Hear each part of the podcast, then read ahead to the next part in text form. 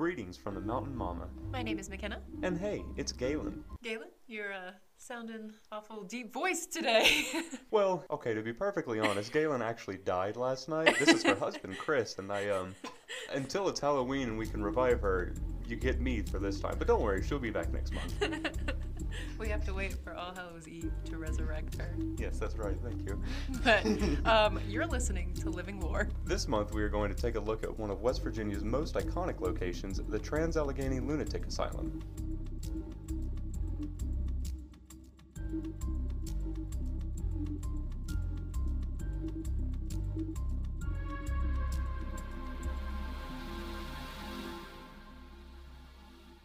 This month's podcast is going to be a little different.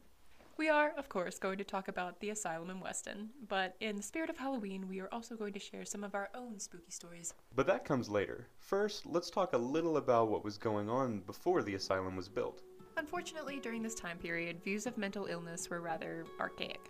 People exhibiting aberrant behavior were, were considered to be possessed by demons or witches, and on occasion by the devil himself. A fine example of this is the Salem witch trials of 1692. It wasn't until the 1770s that facilities began to be constructed specifically to house the insane. But these places were designed to extract the individual from society, not to help them reassimilate through curative methods. The 1800s brought a much needed change. Through the efforts of some enlightened individuals, most prominently Dorothea Dix, the mistreatment of the mentally ill was brought to the attention of the public. Lawmakers were forced to commit funds for more humane care. By mid century, Thomas Kirkbride's theory of creating a curative environment took hold, and the age of the asylum had arrived. Dr. Thomas Kirkbride had a theory on what he referred to as the moral treatment of the insane, a constructive idea unique to the United States. Essential to the realization of his vision was moving patients from overcrowded city jails and almshouses, where patients were often chained to walls in cold dark cells, to rural environment. The grounds were to be tastefully ornamented and buildings arranged to reassemble a shallow V if viewed from above. This design called for long, rambling wings that provided therapeutic sunlight and air to comfort living quarters so that the building itself promoted a curative effect, or as Kirkbride put it, a special apparatus for lunacy. These facilities were designed to be entirely self sufficient, providing the patients with a variety of outlets for stimulating mental and physical activities. Kirkbride's plan influenced the design of the asylum in Weston, and soon construction started in 1858, only to hit a roadblock in 1861 when the Civil War began. The Civil War was one of the most tumultuous events in American history. At that time, the Trans Allegheny Lunatic Asylum was still in the early stages of construction. The southernmost wing had been completed, and the basement and foundation of the massive central structure had been excavated and walled in. In June, Virginia's secession from the Union brought all non war related work to a halt. This set the scene for the most dramatic event in the history of Weston. At 5 a.m. on the morning of June 30th, 1861, the citizens of Weston were roused from sleep by the sound of drums, fifes, and marching soldiers entering the town. It was the 7th Ohio Infantry, which had marched all night from Clarksburg, approximately 25 miles from the north. In command was Colonel Erastus Bernard Tyler, who was familiar with the area and well known to many of its citizens. Tyler ordered his troops to sweep through the town and seize any individual suspected of Confederate sympathies. One of his men, Captain List, took two armed soldiers and made a beeline for a specific location and the real purpose of the mission. They were going to rob a bank. They were going to rob a bank. And they did rob a bank. Wait, did they? I don't know. Yeah, they did. Oh, okay, Um, good. Okay. The bank in question was the Weston branch of the Exchange Bank of Virginia, which held almost $30,000 in gold deposited. Tyler's mission was to seize the gold before it could be returned to Richmond and used to support the rebellion. Awakened by the commotion, banker Robert McCandlish, who lived on the second floor of the bank, appeared at the front door where it was demanded he turn over the contents of the vault. 27,000, worth well over half a million today, in gold was taken, leaving $2,371.23, which the books established as due to creditors. The money was taken to Wheeling, where it would help fund the new state of Virginia, which, in 1863, became West Virginia. It's us! It's just, it's just a couple of people in West Virginia. It's us. Partially built asylum and surrounding grounds became Camp Tyler, establishing Weston as an important military post vital to the control of, of the well traveled roads in the area. The completed southern wing of the asylum provided barracks, and the main foundation served as a stable. So the asylum had a lot going on even before it was an asylum. Indeed, it did. At the end of the war, the completion of the Trans Allegheny Lunatic Asylum was prioritized. Consequently, while so many other towns were financially ruined by the war and would remain destitute for a decade, Weston did not experience a post war depression. Business boomed as the asylum established itself as the primary economic resource for the town. It would remain so until it was closed 130 years later. The asylum finished construction and is the largest hand-cut stone masonry building in North America. Wow, that sure is interesting, McKenna. Now, it was cut. I can't, I can't not laugh after that. It was designed by the renowned architect Richard Andrews following the Kirkbride plan. The original hospital, designed to have 250 souls, was opened to patients in 1864. The asylum, like many places, started off with good intentions.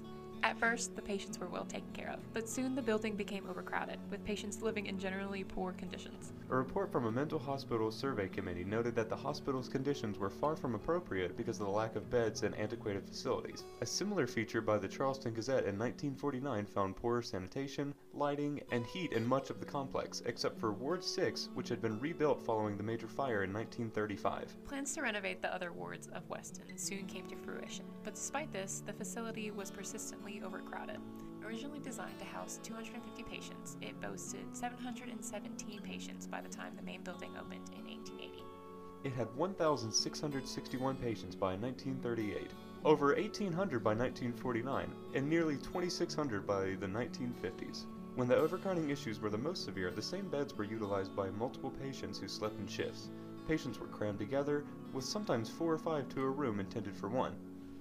The farm and dairy on the compound, originally designed to provide for 300, were unable to meet the increased demand that came with overcrowding. Patients began to suffer from malnutrition, which only exacerbated mental health issues. The West Virginia Lobotomy Project was initiated at Weston in the early 1950s in an effort by the state and Walter Freeman to use lobotomy to reduce the number of patients and ease overcrowding concerns. In the course of his lifetime, Freeman performed some 4,000 lobotomies, leaving sometimes perfectly healthy patients with lasting physical and cognitive damage. His ice pick method, which involved slipping a thin, pointed rod like an ice pick into the patient's eye socket and using a hammer to force it to sever the connective tissue in the brain's prefrontal cortex, resulted in a number of deaths. It wasn't until 1994 that changes in the treatment of mental illness and the physical deterioration of the facility forced its closure. This inflicted a devastating effect on the local economy from which it has yet to recover. Now, the once ornate building, intended for healing but destined for destruction, sits abandoned, as if the patient simply vanished into thin air. Rooms are still filled with medical equipment, decrepit furniture, and wheelchairs sit in the hallways. Since 2007, tours have been made available for those who wish to see the asylum firsthand. Ghost hunters, the building's most frequent visitors, say they feel the presence of the hundreds who perished in the shocking conditions. Between the events of the Civil War, the fire, and the numerous deaths that happened in the building, intentional or otherwise, you can understand why people consider this place to be haunted. The former facility was actually featured as a haunted location on several paranormal television shows, including Ghost Stories, Sci Fi's Ghost Hunters, Travel Channel's Ghost Adventures, and Paranormal Lockdown on Destination America slash TLC, as well as Portals to Hell and most recently Travel Channel's Destination Fear. That's a show? Oh my goodness. I want to watch all of these. If you're interested in taking a ghost hunt yourself, you can find tours and all other information on TransAlleghenyLunaticAsylum.com. So, speaking of ghosts, Chris and uh, Ghost Galen, do you have any ghost stories you'd like to share with our listeners? I am my own ghost story. Well, I believe Galen's ghost story is just being here right now. She's starting her own story. Not much haunting, but she's still here. I haunt. I haunt and I flaunt. She haunts. Dang it, you fu- Is that what you were? Galen has stolen my joke. well, while I haven't seen any ghosts myself, I almost turned my grandmother into a ghost one time. oh. Mama, if you're listening to this, please turn off now because I know you probably don't remember it. It was shortly after she moved into our house and I hadn't gotten used to her yet. And I heard someone coming up to my room, and as far as I knew, I was the only one there. So, what does a scared 14 year old do when they are alone in their house? Well, you grab a, a, a big knife, of course. Big knife. So I did. has this like rat. Yeah, I did. So as I approached the door to see who this uh, this stranger was coming to my door, I pop out with the knife, only to see my grandmother. Her face has gotten incredibly white at this point, being scared that you know her grandson is pointing a knife right at her. Thankfully, She is still with us today and has never snuck up on me again. So she doesn't remember this? She uh, very likely does not. Love you, Mama. But the fear is in the back of her mind, so she knows never to she, approach always, your door. she always knows. She doesn't remember the event, but she knows in the back of her head, don't sneak up on me. So we now know go- like Chris has never seen a ghost, but he's tried to make one. Yeah. That is true, unsuccessfully, but perhaps one day. McKenna, do you have any little spooky stories? I have one. It actually happened here in our office. Oh, no. Ghost Galen's going away now. So I was here alone one time, and we have um, it's kind of like a square shaped office. So we have like a hallway that goes around the middle part, and I was the last one to leave, and all the lights were on in the hallway leading to our kitchen. So our doors are really heavy, and they always like they'll open by themselves. So I went I went to the kitchen, turned off the light, shut the door that's right beside the kitchen and locked it because it's so heavy they will just open. Okay. So I I I know I locked it. So it wouldn't open. Okay? Okay. Because it's always in my way. As I'm walking down the hallway, about ready to turn off the last light, I hear a creaking from behind me. And as I turn around, I see the door that I just locked opening. And I was immediately like, you know, I don't have. I'm so tired. I really don't. I don't have time to deal with I this don't- today. I Please don't- leave me alone. McKenna chose death over action.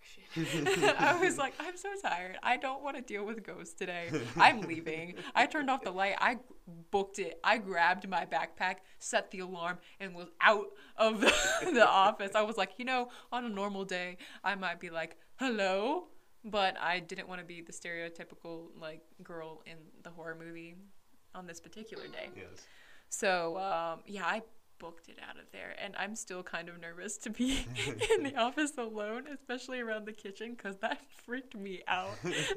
so it seems like when you're in the office, if you see the ghost, the best way to deal with it is just ignore it and be scared in your own mind. Don't talk to it. And Don't it'll talk to it. Yeah, it'll feel bad. It's not getting the attention it wants, and it'll just leave. Just don't feed into the attention, and the ghost probably won't kill you. That's exactly right. That's very good. good advice. You. oh yes, and here's a honorable mention because Galen uh, could take corporeal, Corporeal. form. Yeah. Um, this is the ghost story she would tell. so before they started renovating Thurmond, like this was a while ago, um, Galen and I were up there exploring, and there's a big white house up on the hill. It's abandoned. So we walked into this old white building on the hill, and we're looking around. We're not doing anything. We're just kind of like investigating.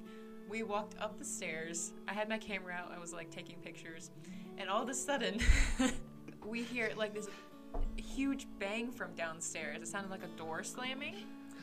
And Galen did not even hesitate. She like I don't even think she looked at me, and she just bolted down the the stairs, and left me in the dust. and I I waited there for a second because I was like, well, that's where the noise came from. If someone's down there, she just ran immediately into them, and I was waiting to hear if I heard screams because I was gonna have to go save her. so I waited for a few seconds and I didn't hear anything. So I went downstairs and Galen was waiting at the porch and she was like, "Oh, the door just slammed shut by itself." Galen has abandoned her friends. Wow. I didn't even. I just bolted. In the time of need, Galen's Yeah. very afraid. she didn't even Oh, hesitate. Galen won't be coming back from the dead until she pays the price for that one. That's why she is. she's paying her penance off right now. So I now know what's gonna happen if ever we're in a haunted house together. I'm just gonna leave. Every man Just for gonna- himself. The spirit of Galen has one last thing to say that she would like us to impart on you. You have to tell Halloween jokes.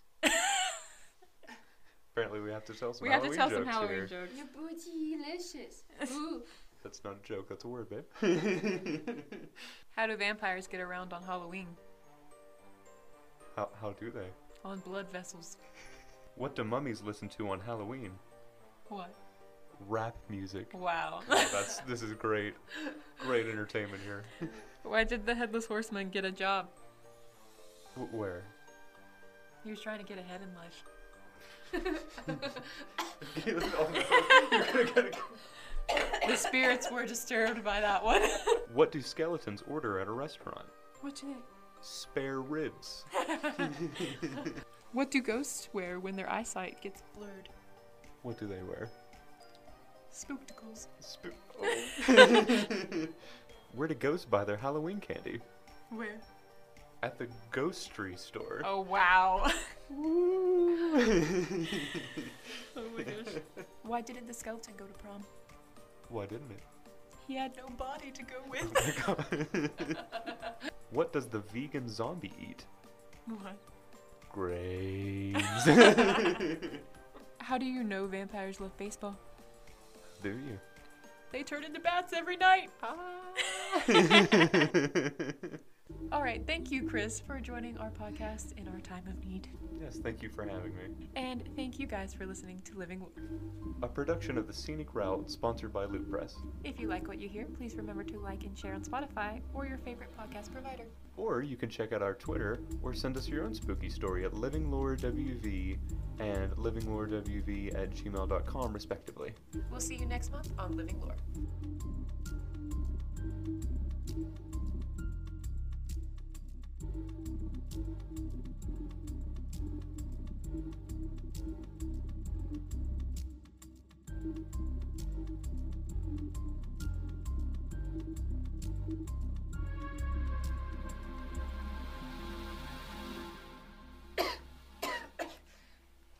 That was Galen's contribution to the episode.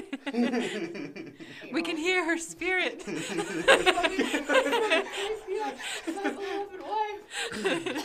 Hello, my dearest friends. She's coming through pretty staticky, so we're probably gonna wait until All Hallows Eve to actually communicate with her. But um, thank you for your contribution to the episode today, Galen.